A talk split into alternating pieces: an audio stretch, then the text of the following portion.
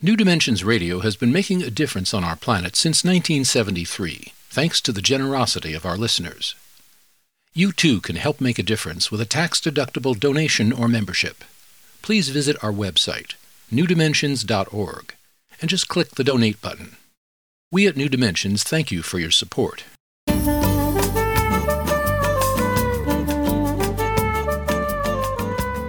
Hello, I'm Justine Willis Toms.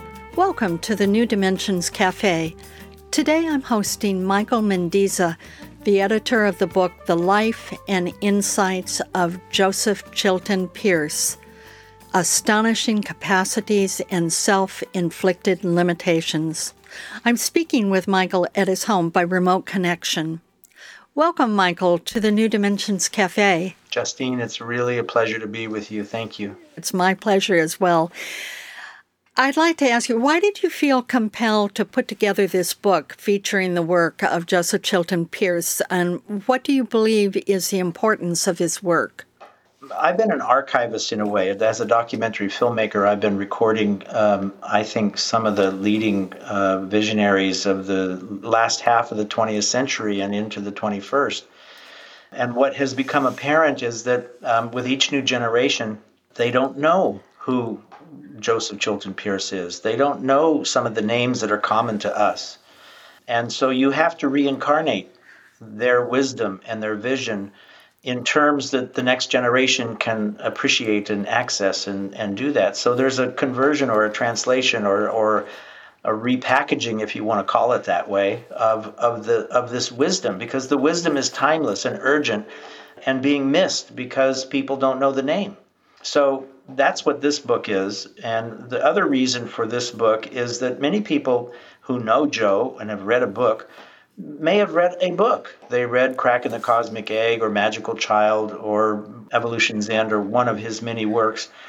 But they, it's like the blind man and the elephant. Um, they say, well, Joe's this or Joe's that. They don't have the big picture. They don't have that each of these books that Joe wrote were part of one book which was his life's passionate inquiry. So it was important for people who, who, who are being introduced to Joe, and even for people who know his work, to have a broad overview of the major themes and how those themes opened and evolved with the unfolding of each of his new works. So that was it. It was twofold. One was to reintroduce to a new generation who Joe is, and the other was to help them get a broad overview of the major themes that he touched on in each of the works.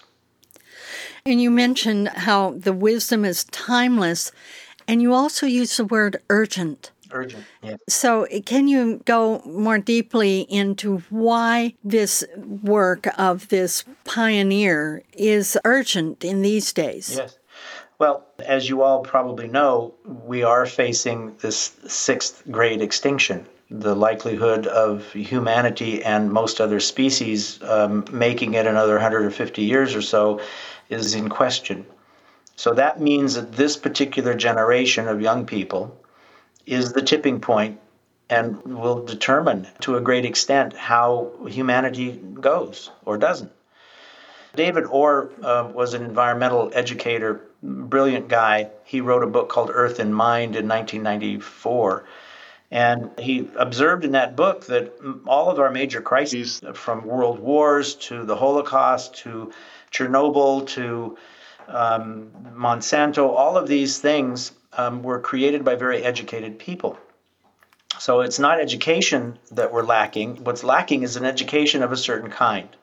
Now, Joe is really talking about what that other kind of experience is that may provide the key to humanity's survival. It's as broad as that.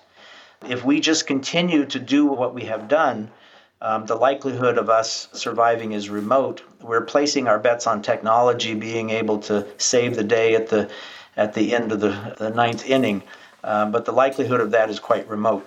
Um, so Joe is offering a completely different paradigm on how humanity can actually flourish and grow and uh, touch those astonishing capacities that he was talking about.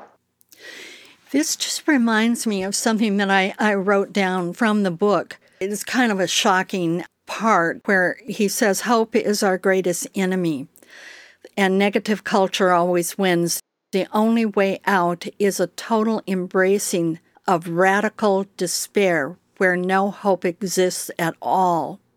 Then you let go. And in the letting go, that emptiness of ego and intellect, something completely new emerges. To let go in this way requires a highest degree of nurturing. Without that, the survival defense system locks us back into fear, the very fear that feeds and sustains negative culture.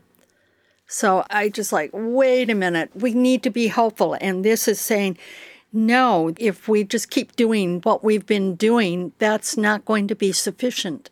We have to break out of that, like the caterpillar has to let go of all hope of being a caterpillar and it has to dissolve into liquid in order to become that butterfly. And I think maybe that's what this quote is referring to, something like that. Can can you help me yeah, out Yeah, I'll do the best I can. It's a tricky play on words, and, and he raised a lot of eyebrows uh, when he shared that. You could look at it that hope is within the cosmic egg that he used as a reference, right? So, like, and you use the butterfly or the caterpillar as that construct. So, you were quite right. The caterpillar has to let go of the hope of retaining its caterpillarness in order to be the butterfly. So hope becomes putting the brake on transformation instead of liberating it. Hope is an extension of the problem, is basically what he's talking about. And in the in the Buddhist tradition, basically you're really negating those constructs. You're negating the ego, you're negating culture, you're negating these things. You know, if you see Buddha kill him, you're negating that image that you have of Buddha. So all of that negation is is closing down the intellect, um, shall we say, the misdefined intellect. Intellect is a tool. It's a great tool. It's a miraculous tool. It's a great thing to have. However, we treat it incorrectly. We treat the the constructs of the intellect, which are just mental images, as though their constructs were real instead of play. And that's the fundamental error that creates the ego, and most of our problems are centered in that false identity. So once that's negated, this is what Krishnamurti called silence. The Buddhists call it emptiness.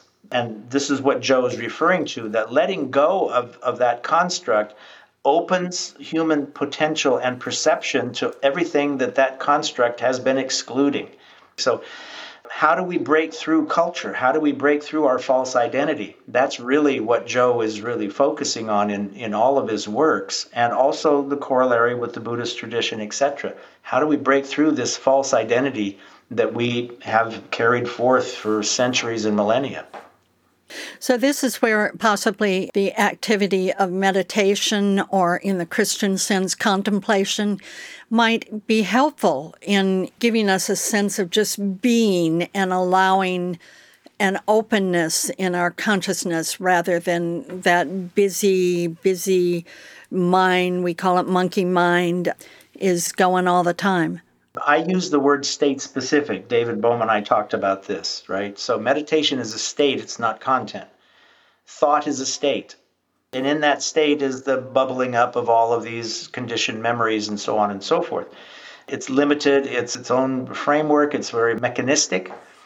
And intelligence is not thought. That's the big realization that thought is machine. So you move that construct of thought and you put it in a machine and it can calculate and do its thing much faster, but it's still limited and it's still contained in this mechanical structure, which excludes true intelligence. So, what we need is a shift out of our identity with thought, ego, culture, and those images.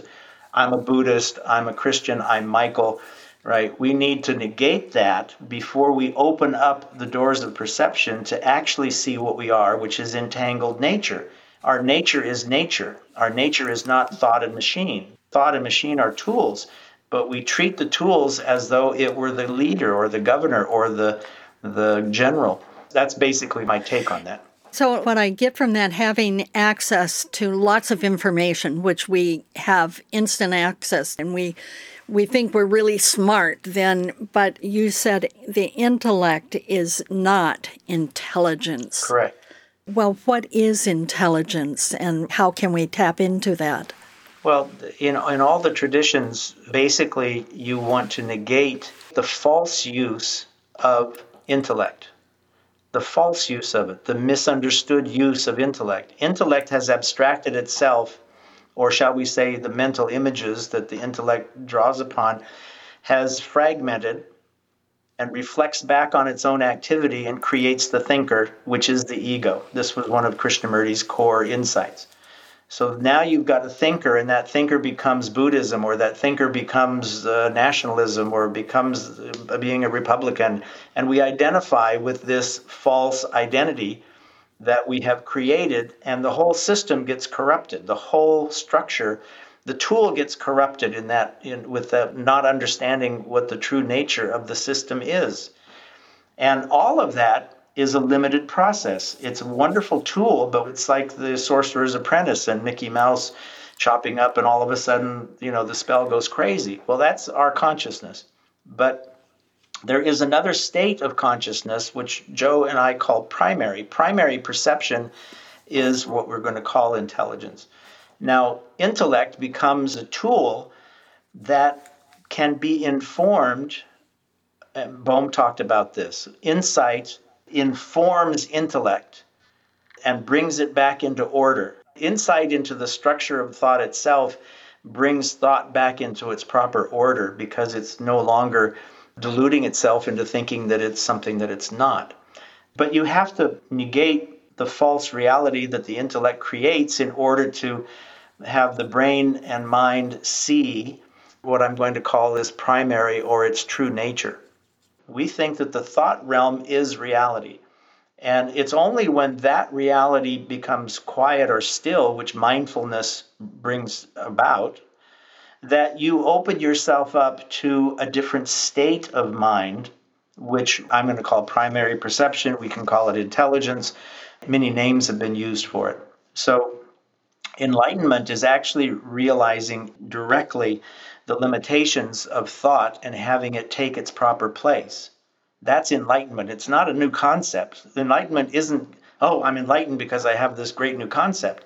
It's actually understanding the true nature of what the thought process is and how it works, because then it shuts up, it goes away, it becomes quiet, because there's this infinite potential that has been excluded by the noise of the intellect. So there is hope for us. I'll go back to the word hope. Uh, there is hope for us if we allow that moment to let go of our intellect for a while or our rational process and just be in the moment. We don't want to demonize intellect. Intellect is a great tool, it's a wonderful thing. It's just that we don't know how it functions. We haven't really studied how thought this was one of Bohm's major theses. He wrote a book called Thought as a System that really looked at this rather carefully. They go into the nature of consciousness. They look at how thought works, how mechanical it is, how the eye creates certain images, how the ear creates certain images, um, how the brain works, so that they have a very detailed description of how the system works so they can distinguish when it's working correctly and when it's not. And the second thing they do is that they begin to systematically use a form of logic to negate the false structures or false images or false beliefs that thought habitually produces. So they want to first understand it. It takes the capacity for attention to do that. So mindfulness is the cultivation of that attention. That's it. That's what it's doing, cultivating attention.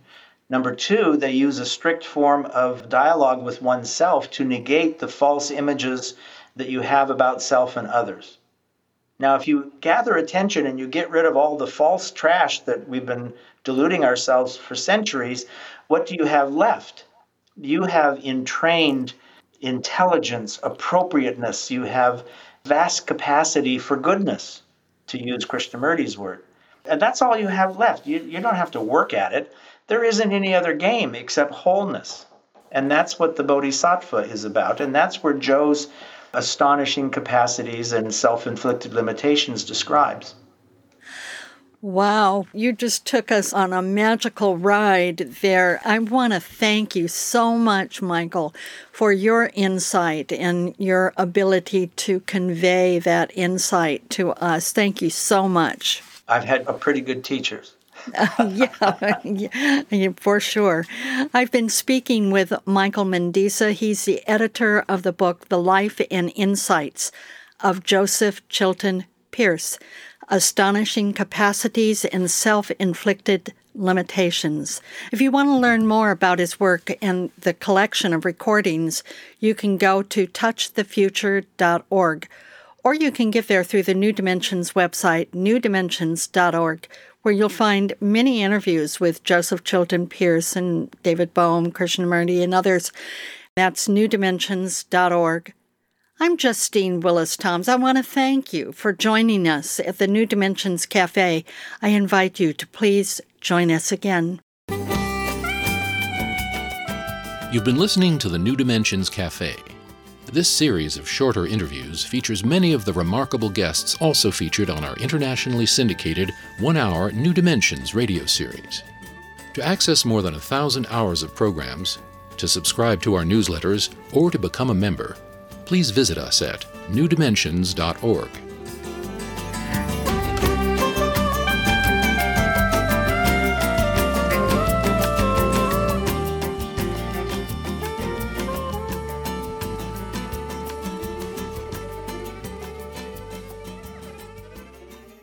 New Dimensions Radio has been making a difference on our planet since 1973, thanks to the generosity of our listeners. You too can help make a difference with a tax-deductible donation or membership.